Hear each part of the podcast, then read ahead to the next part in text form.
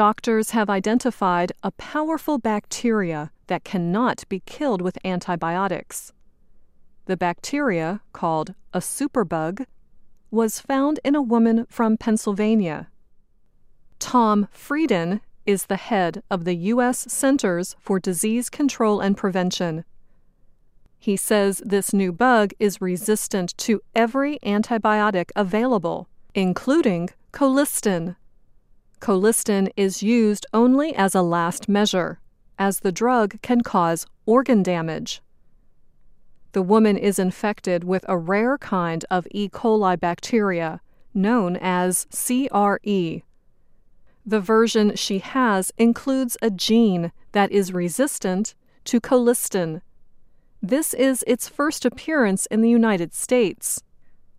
Researchers who studied the case in Pennsylvania wrote about their findings in Antimicrobial Agents and Chemotherapy, a publication of the American Society for Microbiology. They wrote that the case could signal the development of a truly pan drug resistant bacteria. Health officials consider CRE nightmare bacteria. They can kill up to 50% of infected patients.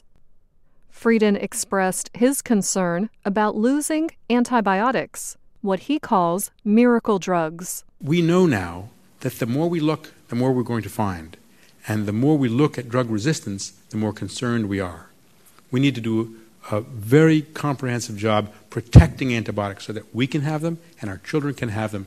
We need to make new antibiotics, but unless we have better stewardship and better identification of outbreaks, we will lose these miracle drugs the medicine cabinet is empty for some patients. It is the end of the road for antibiotics unless we act urgently. As bacteria that resist antibiotics spread, treatment for such infections could be seriously limited, the Washington Post newspaper reported. Scientists and public health officials have warned that usual medical operations, minor infections, and pneumonia could become deadly or very difficult to treat. I'm Anna Matteo.